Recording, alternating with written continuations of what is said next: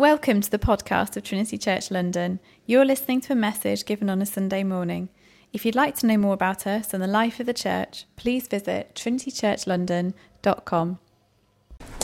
We started this church in 2018, which is coming up five years ago now. Some of you were there. Um, I first knew about the fact that we were going to be planting this church back in 2016. And I, I remember those first moments where I was just thinking through starting a church from scratch. I mean, it's quite, it's an exciting thing, but it's also quite daunting where, there, where there's nothing there. There's no, like, there's no blueprint. There's, there's, it's just a blank piece of paper. You've got the Bible, you've got Jesus, you've got some friends, and just like kind of go for it. And in the like the couple of years and then the months and then as we started the church, I, I look back now and I'm kind of confessing that there were, there were lots of moments where I was looking around and like trying to find out like what's the key to really getting a good church going in London. Like, and I would look around other churches, like churches that I thought were successful, that were doing well, that were big, and, and looking around websites. And I, I was trying to find these keys, like, what is it that like can build a build a church. And I started thinking about, I mean, I've been a pastor for quite a while, but suddenly in my mind, everything was on the table. You know, like, how should you preach? How long should you preach? No jokes. How should we worship? Like, what kind of worship? What, how should we express passion? How should we be a, a, charismatic church? And I kept veering from left to right, thinking, what is the way that we, we're going to do this? What is the, you know, and I'd seen churches that had kind of West End theatre level production values with cameras and lightings and even, yes, smoke machines. And I was thinking maybe, maybe that's how we should do it. And maybe we need to dress up or dress down or all these kind of questions started like arising when I was like trying to, how, like, how do you do it? It, it kind of seems obvious maybe to some of you, like, oh, we just, but at the time, what is this going to be? And looking back now, some of that was okay. Like some of it was like just trying to figure out how to contextualize for, for London. But a lot of it, as I look back, was actually me trusting in the wrong things. Trusting in my ability to try and see what the keys were to make a church work in London so that we could be su- successful. Like, if we do this, this, this, then surely this will be the outcome. This will, this will work. I was trusting in the, the wrong things. I was approaching the church like, if we can, with our collective wisdom, figure it out, we'll really be doing God a solid and He'll surely bless us and help us along. Martin Luther, who was a German monk, became a Christian in his 20s he, he, he was quite frustrated with the church because he felt that the church was kind of blocking the gospel. And he, he was a bit of a firebrand and he didn't, like an arg- he didn't mind an argument. And so he really took the argument to the church. He nailed these 95 theses to a church door. And uh, I mean, if you've got a problem with the church, that's one way of doing it. You just put it on the Coin Street door. And, um, and he was saying, you know, th- this is the, the problems I have with the church. A few years later, he, he, he wrote this uh, letter, this document, again about the church. And he basically came to this kind of conclusion that there are fundamentally two different ways that we can approach life and how we read the Bible and how we think about ourselves. He called one way a theology of glory, not glory in a God terms, glory in terms of us the world's terms. There is a way that we can not just like have a doctrine from the Bible, but actually the whole way in which we approach life and God and the Bible. He called it a theology of glory. Basically saying we approach it with this thinking that me with my wisdom, I can work out God and God will fit into my system of emotions and thought. And the other approach to life, which is the Christian approach, is what he called the theology of the cross which is this understanding that we cannot understand God's ways because he works in completely different ways to the ways of the world. Statemented finally and ultimately in the crucifixion of his Son, Jesus Christ. And there are two utterly opposing ways. There's the way of the world and there's the way of God. And God does not come along to along kind of sees, hey, this is how things are happening right now. Maybe if I work with the ways of the world, people will begin to like my son Jesus and start coming to church and things might go better for Christianity in the West. He doesn't look at the ways of God. He looks at the ways of the world and has a fundamentally different way of seeing salvation work out. In just a few months, so I keep playing with this microphone here. Excuse me while I just play with my face again. There we go. In a few months, um, King Charles is going to be crowned, coronated, just down the road from here. And I, am I'm, I'm guessing billions of people will be, will be watching this moment. Um, one of the biggest empires, if not the biggest empire historically. Many eyes on the United Kingdom in this moment. Westminster Abbey will be full of pomp and circumstance and ceremony. All the, the rulers, the prime ministers, the kings, the queens of the earth, I imagine, will be gathering to this one place. He'll be dressed to the nines with cloaks and the crown jewels and gold and silver and rubies, the gold scepter. All of the wealth and the pageantry of the world will be symbolized in this one moment as King Charles ascends to the throne. And rightly so. He's a, he's a king of a nation, and he symbolizes something on our behalf. But you contrast that, like the, the highlight, the pinnacle of a nation's wealth and statement of importance. You, you contrast the coronation of King Charles with the crowning, the coronation of our King Jesus, who happens to be the King of King Charles and the Lord of Lords and the Shepherd of all sheep and the Prince of the ages the one who will gather the nations to himself. You contrast the glory and the splendor of the coronation of King Charles with the, the coronation of Jesus, who we're told ascended his throne when he was taken out of the city, away from a palace, away from the crowds, where there were no rulers, there, were no, there was no one important. He was taken away from everything important to a lonely hill where he was crucified on soil that was soaked in blood and feces and sick from all the criminals who had been crucified there previously. And he was laid down on a cross and he ascended, we're told in John's Gospel, to his throne, but he rules we're told, from a crucifix. And as he was raised to this moment where he hung, dying, naked, alone, with a few soldiers just doing their day's job, with his mother a distance away, with friends watching on, in this lonely, God forsaken moment, we have Jesus being crowned as the King of Kings and the Lord of Lords. And in the cross, you have symbolized the way of the world compared to the way of God. There, there is no meeting between these two ways. Do you see how utterly different it is. Imagine going to the, the, the, Westminster Abbey. Imagine you got invited to this pinnacle moment of human history. A king is being crowned, and then you walk outside and you see this man half naked, whipped, destitute, struggling for breath, and dying. And God says, This is how I rule the nations through my son. It's the way of glory or it's the way of the cross. The way of the world says to really do well, you need to go up. You need to think about promotion through life. You need to think about accumulating. You've got to get experiences in your life. You've got to go for it. You've got to get that and this. And you've got to get things into your life. And the, the way of the cross says, no, the way to life is sacrifice and giving away an, an empty hand and saying everything is for for Jesus. The way of the world says, whatever's in you, you've got, you've got to express it. You've got to be yourself. You've got to be authentic. And the way of the cross, we see Jesus walking towards that moment. He says, not, not my will, but your will be done. It's a submission of myself to God Himself, saying it's all, it's all for you. The way of the world says, yeah, we, we, with our emotions and with our wisdom, we can work out God.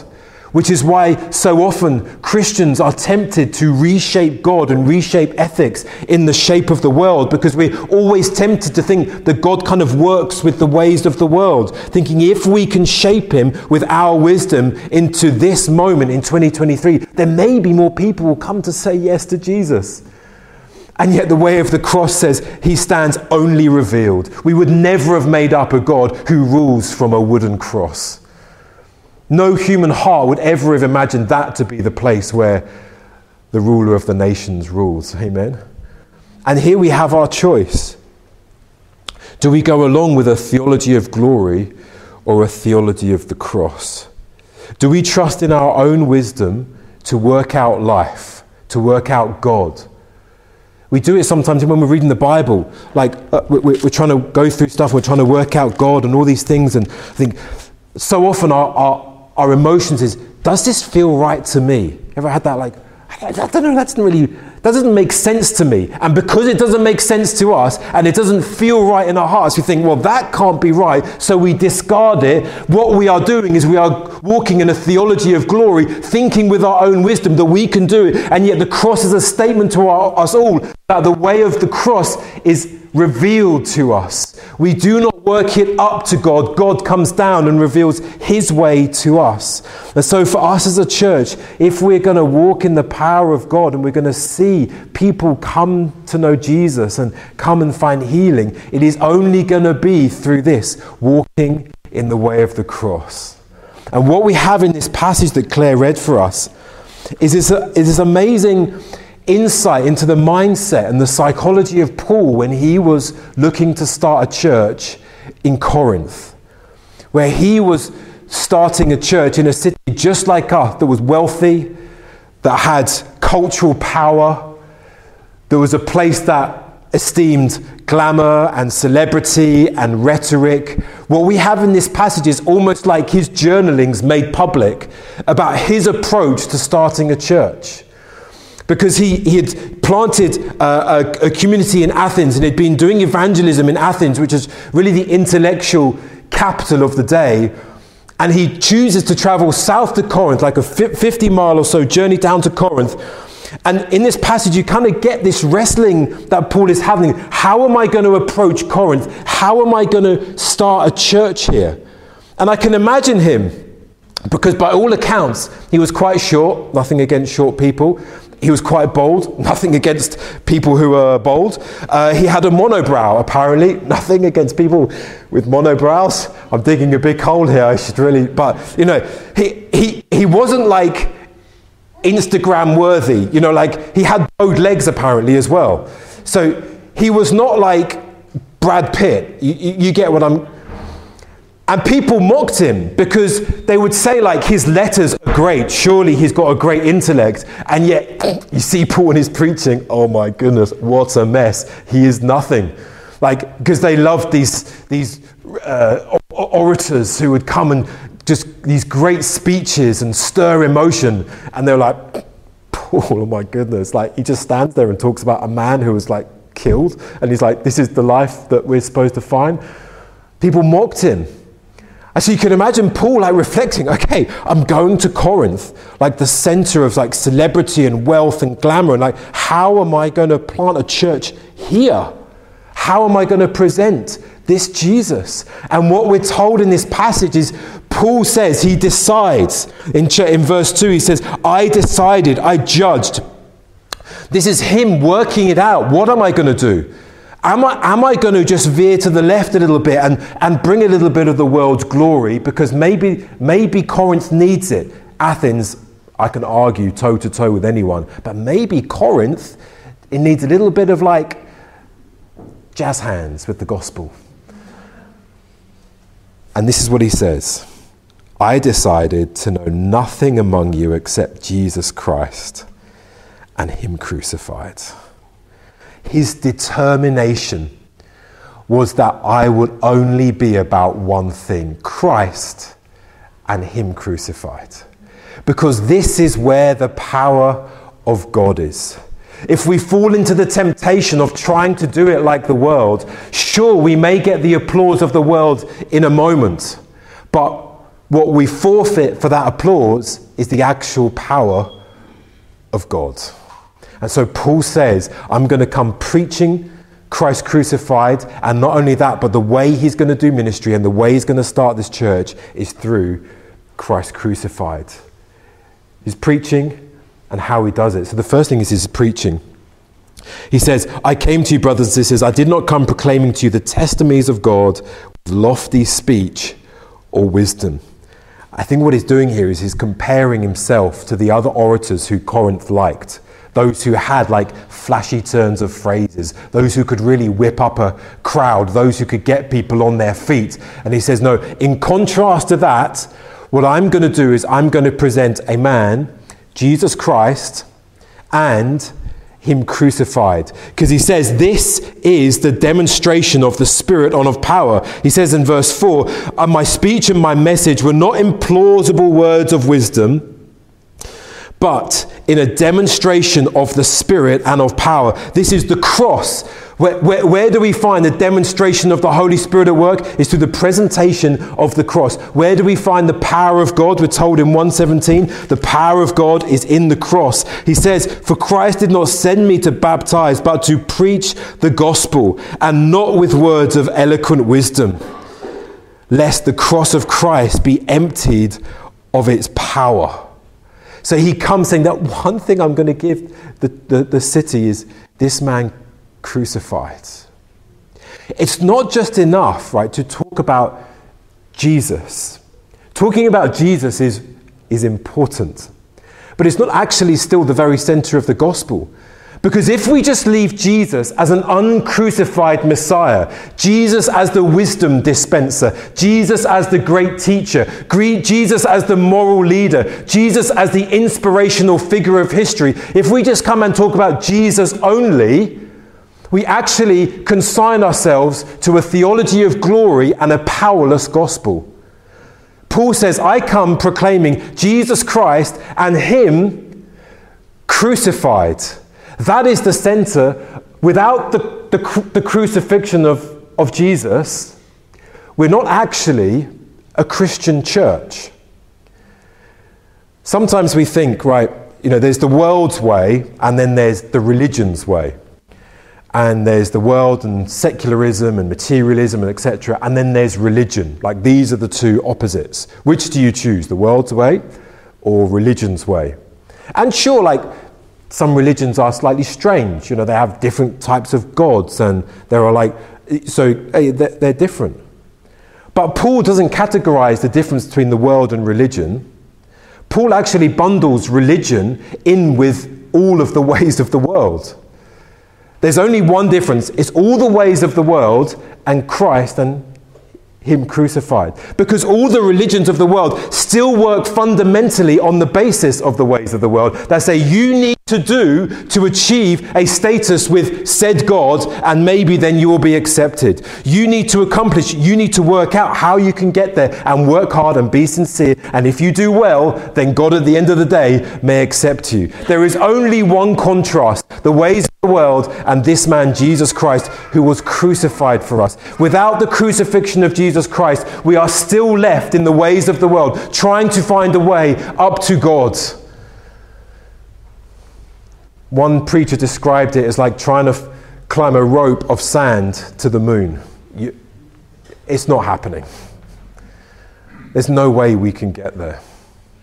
And yet, with Christ crucified, we find the power of God. We see the upside down nature of everything. So he comes proclaiming this gospel. And the way he does it is shaped by this crucified Savior. Because it, it seems possible to present a crucified Savior, a theology of the cross, while using a theology of glory.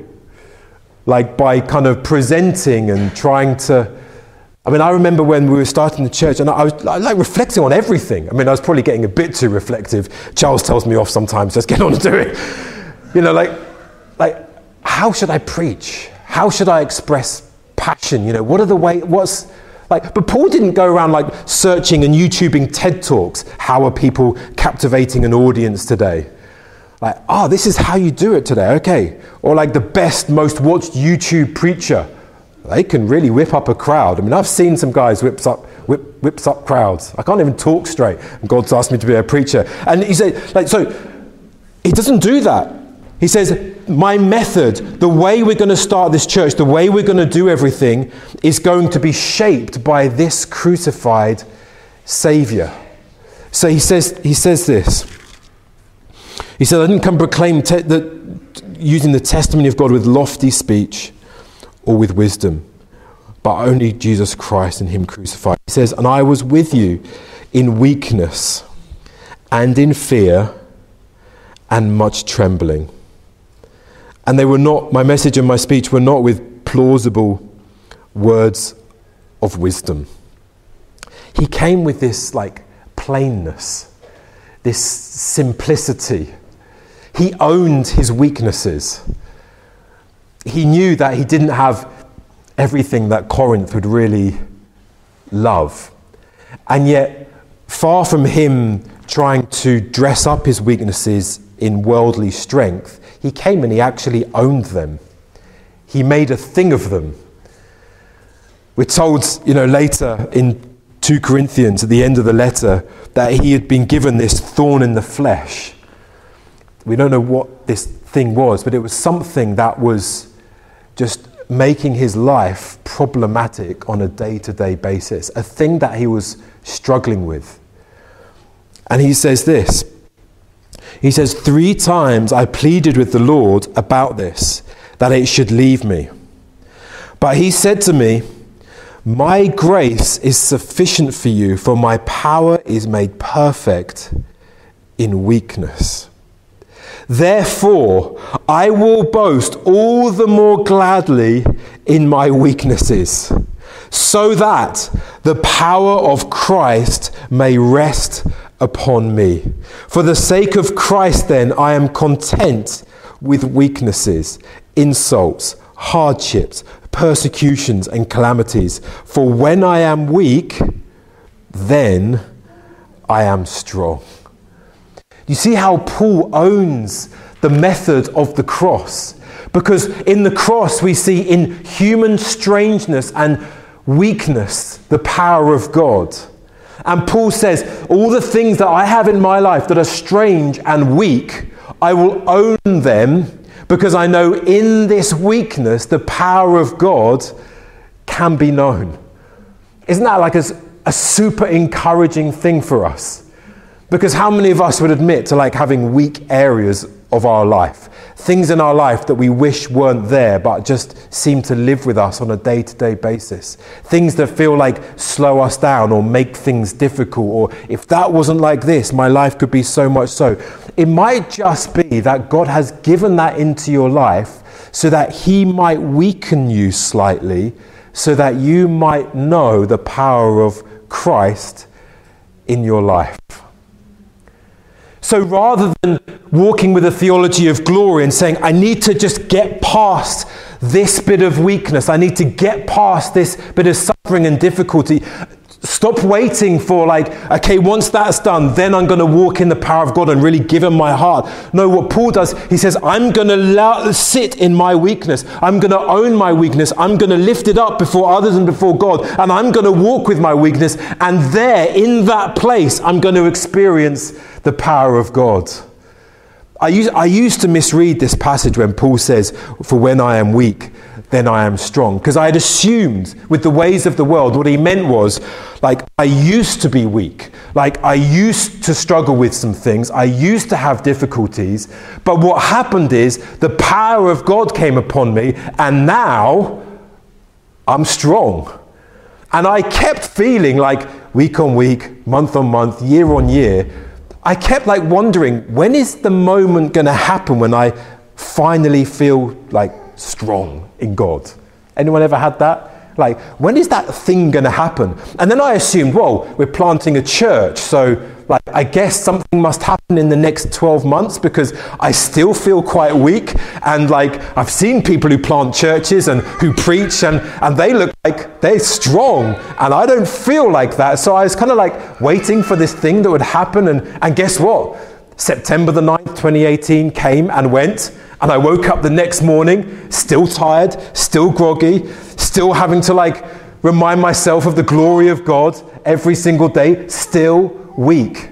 Because he doesn't say, when I was weak, then God's power came and then I was strong. He says, in my weakness, as I walk with my weakness day after day, then the power of Christ can rest upon me. So, the way that we do church life is to be reflective of the way that God brings about salvation. One of the things that kind of struck me when I read this he says in verse 2 I decided to know nothing among you except Jesus Christ and Him crucified. Which is like, my, my mind went like, how, how does that work? Nothing amongst. So I was like, so does Paul only talk about like that day of Jesus Christ? Does he only keep saying, I talked to you about the cross, I talked to you about the cross, I talked to you about the cross? Can we talk about the resurrection? No! I'm only talking about the cross, remember? This is Corinth. We don't want any resurrection Pentecostal power. We're on the, we're on the cross. Like, how, how does he. And like, I don't know if that's come up in, that's come up in my mind. How, what does he mean? We, we, we, we know surely that it means it's not just that he only talked about the the crucifixion because this sits in 16 chapters of teaching and ethics and practical application and church life and using spiritual gifts and all these different things. Uh, so it's not that he only talks about Christ and Him crucified, but what he is saying in this moment is that the center of everything that we are about is Christ and Him crucified. Functionally, everything is birthed from this moment in the death of Jesus Christ. Functionally, all life is grounded in the death of the Son of God. There is no life, there is no hope, there is no Christianity without the crucifixion of Jesus Christ. And from this place, from ground zero of life, everything emanates. That when Christ was crucified, everything then becomes possible because the power of God was exercised in human history. And from this place, everything gets revealed and shaped and life gets given. Pentecost only happens, we're told in John 7, because Christ was crucified. Life is only possible because Christ was crucified. The only way that we know the true character of God is in the Son of God being crucified. If we take the crucifixion out of Christianity, we just have a God who is bundled in with the rest of the world a God who sits uh, august in the heavens, waiting for a few people to show real sincerity and religious zeal. Only with the crucifixion do we have the true nature and the character of God revealed. Do you want to see the love of God? We, we turn to the cross and see love poured out and demonstrated. Do we want to see true justice? We see Christ being crucified for our sins, righting wrongs on the cross. Do we want to see compassion? We turn to a Savior being crucified on a cross. Do we want to see the will of God? We turn and see Jesus Christ being crucified. John says that this is the moment of glory. Of all the moments, I would have picked like the feeding of the 5,000 or the walking on water. I would have said that's the moment of glory. But John says the moment of glory where God's nature shines forth the brightest it's the crucifixion of Jesus Christ. This is Christianity. This is power. This is life. The upside down kingdom of God. And this is where we stay and remain as a church. Paul says, I boast in nothing except Christ crucified. That, that, that's all I have. We're told when history gets wrapped up that there is going to be this book written of everything. Everything we know about right now and all the hidden bits that we don't know. Everything's going to be this compendium. And the title of history, like what, what God looks at when He views human history from Genesis 1 to Revelation 22, is the book of life of the Lamb that was slain. This, this is history. This is where we ever live before a crucified Saviour. We're told that Christ is still the Lamb who was slain. The worship songs in heaven don't move beyond the crucifixion. We ever remain before Christ crucified. Worthy is the one who ransomed tribes, languages, nations through his death. So, us as a church, for us to find power in a city like London, is for us to not only proclaim a crucified Saviour, but to have our own lives crucified with Him. That we don't like trust in our own emotions to work out what's right or wrong with God, but we actually trust in God and His revelation. If, if we want to see the kingdom come, it's not going to be through our cleverness or our wisdom. These microphones have made a perfect demonstration of that today. It's going to be through a, a crucified Saviour. Foolishness to the world, but the power of God. And uh, there's a decision, like Paul made this decision. Verse 2 I decided. Kind of makes him think, us think that he was actually wrestling with this, that this was a temptation for him. And I think he probably worked it through. What does it mean to live a crucified life along with a crucified Saviour? What, what, what, does it mean for me to stay in a place where, because Paul said in Philippians 3, like, I want to know Jesus Christ and his sufferings. Like, why would Paul say that? I want to know his sufferings because he's saying I want to stay in the place of the cross. I want to stay in a place of weakness because there the power of God is going to be known. And I think every one of us a, has a decision to make on a day by day basis. Are we going to pick up our cross and live a crucified life with Paul and with Jesus Christ? Uh, which way are we going to decide? Are, are we going to choose to own our weakness? Sometimes I think we, we hold back from various things because we're waiting for that thing to click in. And, and, and it can feel like, and we rationalize in our mind, I'm not doing this and I'm not doing that, I'm not stepping out in vulnerability here because I, I, I, I need a bit more confidence. Thinking that that's the actually is probably a demonstration that you have too much confidence in your own ability because you think actually one day you will get it.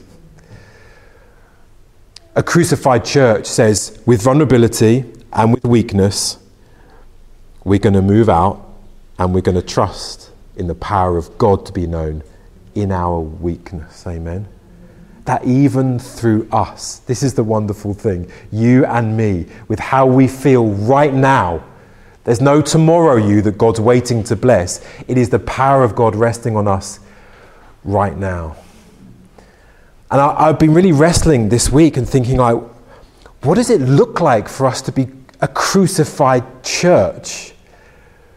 You know, because many of us have good jobs and you have good intellects and you're relationally great and you've got so much going for you and like the, the potential in this church is amazing. It's, it's not that we just throw all that away and say, well, no. It's that we don't trust in any of that. We give everything that we have to God and say, I'm not trusting in any. This is sinking sand over here. There is only one solid rock, and it's Christ crucified. Lord God, as we lift you up, would you pour out your, your power upon us that London might be made glad in you?